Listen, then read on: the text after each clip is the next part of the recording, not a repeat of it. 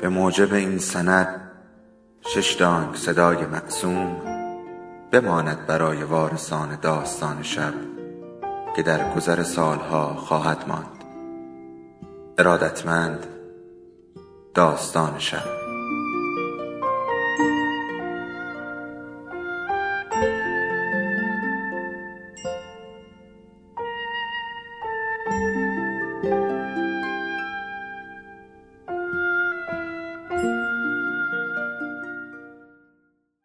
یکی بود یکی نبود.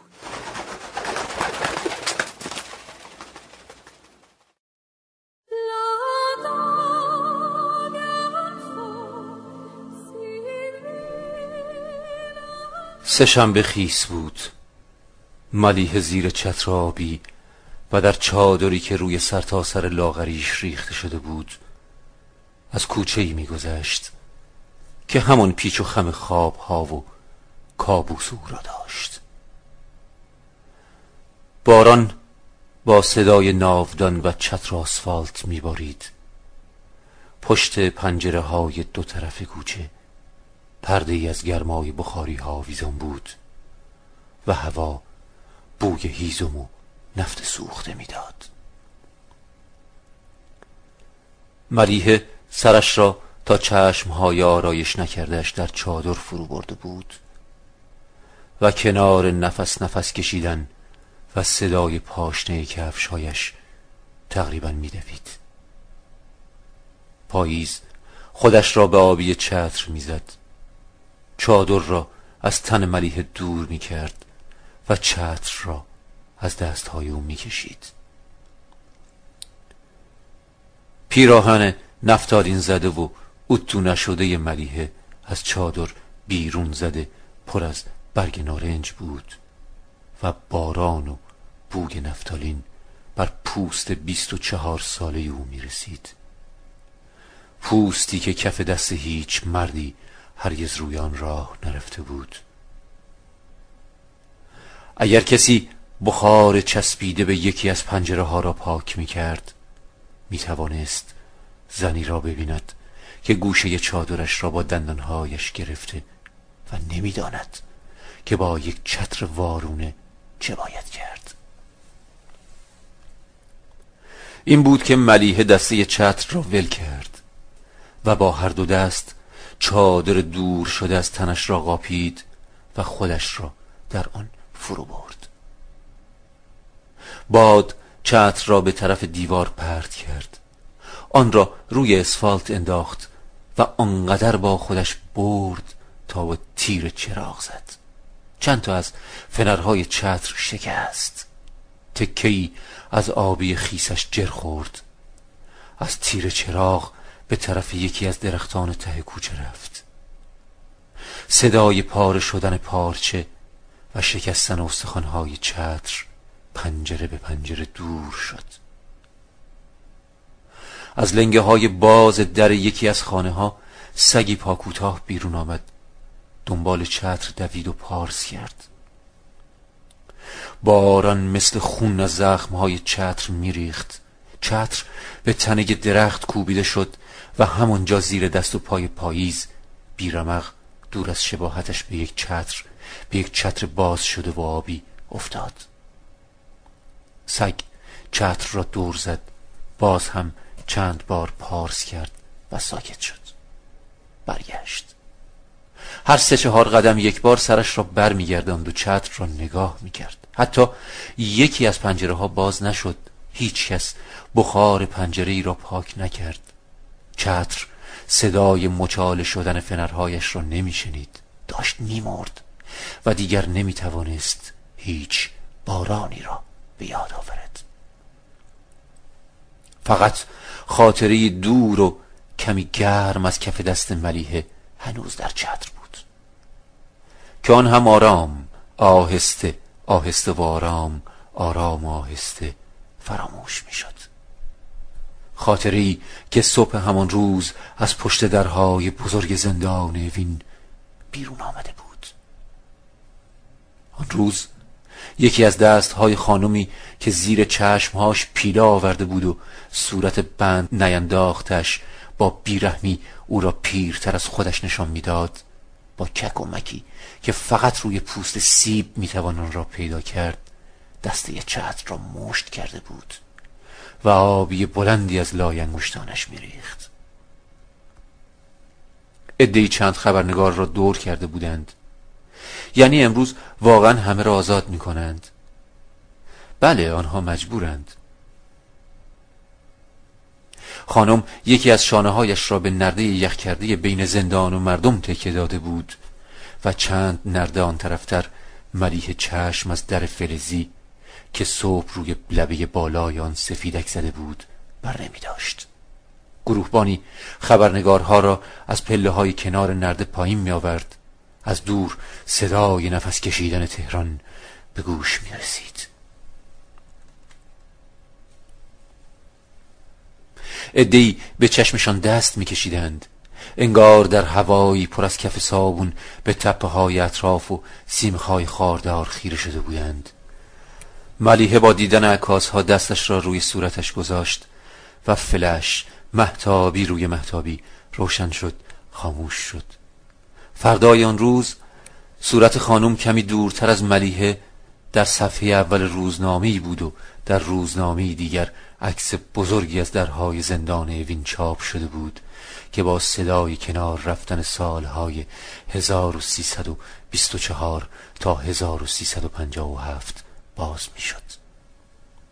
مردم هجوم بردند ملیه صورت به صورت سرش را میچرخاند در سرمای اطرافش که حالا خالی از صبح بود بین آن همه چشم ها یادت کرده به دیوار دمپایی میله های تخت خواب و شمردن پایان ناپذیر موزاییک و روزهای سال نمی توانست سیاوش را پیدا کند. هفت سال پیش سیاوش ریحانی پدر ملیه پشت انبار سیب زمینی زندان به تیرکی چوبی بسته و تیرباران شده بود. البته شیلنگ آب را روی تیرک گرفته و را شسته بودند. البته باران نگذاشته بود که خون روی علفهای کنار تیرک پینه ببندد. البته ملیحه از این طرف نرده ها نمی توانست انبار سیب زمینی را ببیند همانطور که علف ها را همانطور که هنوز چتر را ندیده بود. خانم چتر را مثل اصحاب و پاهایش جلو برد. از پله های سیمانی بالا رفت. و پیش از آن که به گریه بیفتد داد زد امیر حسین امیر حسین من اینجام. مرد جوانی که سبیلش تازه به سیاهی زده بود لای زنها راه باز می کرد خانم به همان پله رسید که ملیحه ایستاده بود. مرد جوان شانه های مردم را مثل آب کنار می‌زد و با دست های دراز شدهش جلو می آمد امیر حسین. خانم از پله ای پایین رفت. یک طرف چادرش که روی سیمان کشیده می‌شد به پاهایش پیچید. سکندری خورد. ملیحه خودش را به طرف او پرت کرد و زیر بغلش را گرفت. امیر حسین فریاد کشید مواظب باشیم مادر. خانم روی دستهای ملیحه ریخته شد و قبل از بغل کردن امیر حسین چتر را به ملیحه داد و گفت یه دقیقه اینو نگهدار ننه. و صورتش را به یقه باز پیراهن و پوست گردن امیر حسین مالید که هنوز بوی پتوهای وین می‌داد. آنها هم همدیگر را بغل کردند و روی یکی از روزهای آخر پاییز 1357 غلط زدند و دور شدند. بیان که کسی صدای ملیحه را بشنود که می‌گفت خانم چتر شما خانم چتر؟ گروهبانی در بلندگوی دستی می‌گفت لطفا سوارشین بفرمایین طرف اتوبوس تندتر آقا. ملیحه از مردم می‌پرسید پس بقیه کو؟ چتر را روی سینهش گرفته بود و به هر مرد و زن دم دستش می‌گفت بقیه بقیه کجان؟ آنقدر که بالاخره مجبور شد شانه همان گروهبان را تکان دهد و بپرسد دیگه نیست؟ همین. ژاندارم سرش را به طرف زندان برگرداند. این طرف در بزرگ اوین که مثل زخمی کهنه زخمی خشک زخمی که خونریزیش بند آمده باشد باز بود. سیاوش روی غرور پیر شده پاهایش ایستاده. همان شال سفید و بلندی را به گردن داشت که سالها پیش شب دستگیر شدن آن را از جارختی چوبی و کنار پیراهن ملیه برداشته بود. در تمام آن سالها هر وقت ملیه فرصت پیدا می کرد پیراهن را بر می داشت به آن نفتالین می‌زد و دوباره آویزانش می کرد درست روی همون گیری جارختی و کنار همان شال بلند که حالا سیاوش در سفیدیان بو نزدیک می شد آهسته گفت سلام پدر. می‌دانست برای دست زدن به صورت پدرش باید از فاصله دور و دراز بین واقعیت تا رویا بگذرد. اتوبوس رفته بود. دو سه نفر کمک کردند تا ملیه پشت سر پدرش سوار مینیبوس شود. که رانندهش در آینه به چشمهای ملیه خیره شده بود و نمی توانست بفهمد که مسافرش می‌خواهد گریه کند یا قبلا گریسته است. همین که استارت زد تپه های وین تکان خورد. برج نگهبانی با نورافکن خاموش دور شد. همه درخت ها پا به پای مینیبوس راه افتادند. ردیفی از سیم خاردار روی دایری چرخید. و تیزی هایش در قطره های بارانی که نمیبارید و ملیح خیال می‌کرد که میبارد فرو رفت. راننده مینیبوس را روی سرازیری انداخت. شیشه کنار صورت ملیه از تپه ها و برج و سیم خاردار خالی شد. تموم شد پدر. چی تموم شد؟ حالا به دیوارهایی می‌رسیم که مردم روی آن خیلی چیزها نوشتند. دیوار دیوار دیوار. پدر سرش را پایین انداخته بود و ناخونهایش را نگاه می‌کرد. ملیه تا پل تجریش ساکت ماند. سیگار می‌کشید. روی پل مینیبوس از کنار تانکی گذشت که سربازی روی کلاهک آن نشسته بود و سیگار می‌کشید. راننده یک مشت دود را دید که بدون بوی توتون با صدای صرفه مسافرش آینه مینیبوس را پر کرده است. کنار آینه ساختمان بلندی در آتش میسوخت. صدای شلیک میآمد.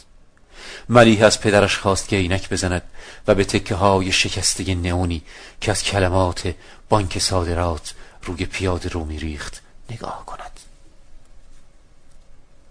لطفا نگه دارید. آنها پیاده شدند و راننده نتوانست برای چیزی که از اتومبیل بیرون می‌رفت کلمی بهتر از تنهایی پیدا کند. همانطور که مردم مردم پیاده رو نتوانستند بفهمند که مردی بیان که وجود داشته باشد بازو به بازوی زنی از کنارشان میگذرد. خسته شدیم پدر. خیلی مونده. دیگه داریم می‌رسیم. محله خودمون بهتر نبود. بعد از مادر شما هم که نبودین. دیگه نمی‌شد اون اتاقها رو تحمل کرد. با خرت پرت های مامان نمی‌دونستم چی کار کنم. صدای صرفه هاش بعد از چلم هم از خانه بیرون نرفته بود. این بود که اومدم اینجا. حالا می‌رسیم. اولش پدر بزرگ نمیذاشت. بعد گفت هر جور راحت تری. مامان؟ دکترها گفته بودن گواتره. گواتر نه غنباد گواتر همون غنباد دیگه پدر. نه. ملیحه کنار دری ایستاد. چقدر برای پیدا کردن کلید این جیبان جیب کرد. می‌دانست همین که در را باز کند باز هم باید از کنار لباس های افتاده روی زمین از روی روزنامه های پخش و پلا از کنار تصویر خودش در آینه و زیر سیگاری های پر از ته سیگار بگذرد و زیر غاب کوچک چسبیده به دیوار بنشیند. همان غاب قدیمی که روی آن نوشته شده بود در من غروب کنه یافتا پیر. کلید را چرخاند و رفت توی حیات چتر را باز کرد و از این طرف پارچه یابی به آسمان نگاه کرد. آنقدر آسمان پایین آمده بود که ملیه می توانست یک مشت از آن را بردارد و بو کند. با چتر به اتاق رفت. پرده همونقدر آبی شد که آینه. بیان که چتر را ببندد آن را روی میز گذاشت. آن طرف میز پارچه آب بدون یک خطر آب پر از آب. ملیه شال گردن پدرش را گرفت و آن را کنار پیراهن خودش آویزان کرد. حالا روی جارختی چوبی آستینی از او به شانه سیاوش چسبیده بود. حالا بوی انبار سیب زمینی اوین و نفتالین یک پیراهن زنانه قاطی هم شده بود. ملیحه گفت شما کمی دراز بکشید من هم سماور را روشن می کنم بعد مینشینیم و حرف می‌زنیم. بیرون از پنجره بارانی که پاییز برای باریدنش از صبح تا آن لحظه این دست آن دست کرده بود بالاخره بارید. ملیه رادیو را روشن کرد. روزنامه های چند روز گذشته را روی میز گذاشت. پیراهنش را عوض کرد و گفت خودتون رو سرگرم کنین تا من برم دنبال پدر بزرگ. و در سهشنبه خیس زیر چتر آبی و در چادری که روی سرتاسر سر لاغریش ریخته شده بود از خانه بیرون رفت. باران با صدای پارچه روی چتر میبارید. پاییز خودش را به آبی می‌زد. چادر را از تن ملیه دور می‌کرد. و چتر را از دستش می‌کشید. و او که نمی‌توانست هم چتر و هم چادر را نگه دارد و نمی‌خواست هیچ کس مگر پدر بزرگ او را در پیرهنی پر از برگ نارنج ببیند دسته چتر را ول کرد. ته کوچه سوار تاکسی شد. و تا رسیدن به خانه پدر بزرگ با آژیر اتومبیل هایی گوش داد که در سرتاسر سر تهران شنیده می‌شد. بیان که صدای شکستن چتری شنیده شود. همین که پدر بزرگ در را باز کرد ملیه احساس کرد که صدای آژیر تمام شده و در دنیا چیزی به نام لبخند وجود دارد. سلام. پدر بزرگ با لبخند گفت سلام و زهر مار. از صبح تا حالا منتظرت بودم. ملیحه به طرف آینه رفت و موهایش را با حول خوش کرد. آن را شانه کرد و خودش را هفت سال جوانتر به سینه پیرمرد چسباند. همه رو آزاد کردند پدر بزرگ. همه رو. می‌دونم یه ساعت پیش بی بی سی گفت. ولی من خودشون رو دیدم دیدمشون. کجا؟ دم در اوین. اونجا چی کار می‌کردی؟ چی کار می‌کردم؟ رفتم دنبال بشین ملیه یک دقیقه بشین. غلغله بود خبرنگارا عکاسا.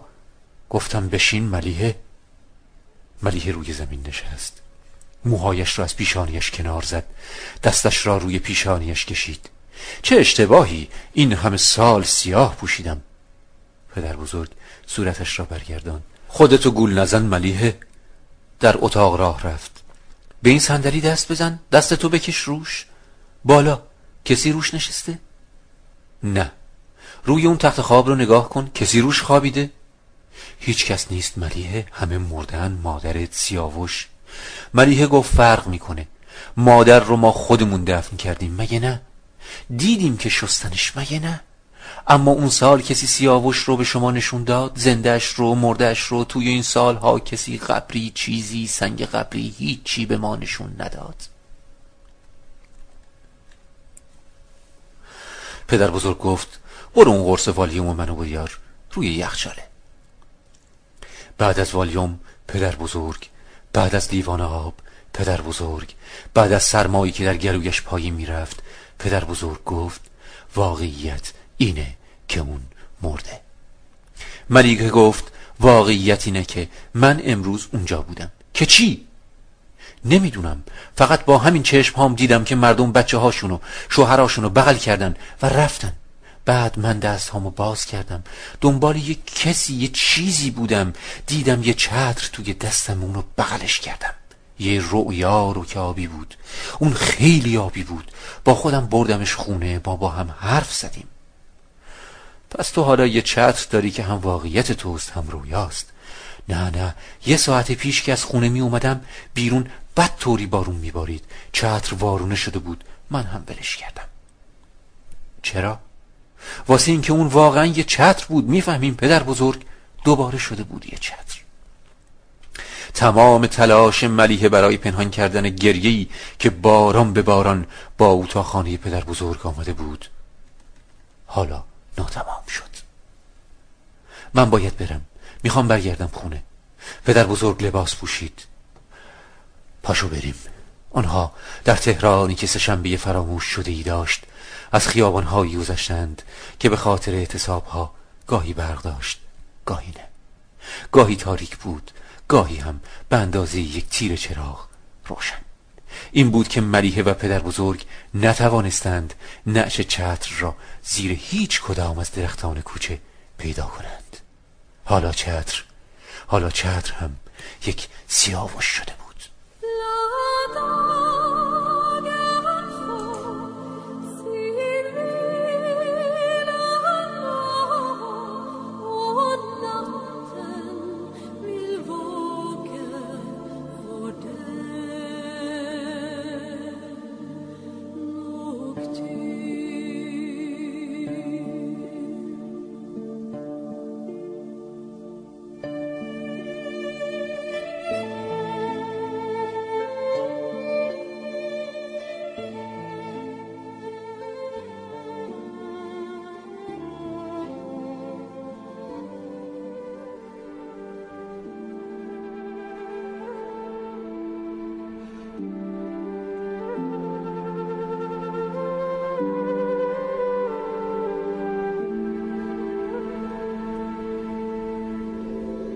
داستان شب بهانه است.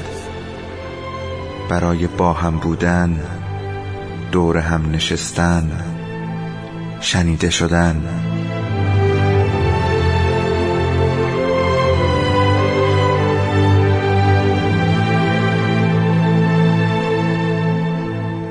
صدای افسانه ها رو میشنویم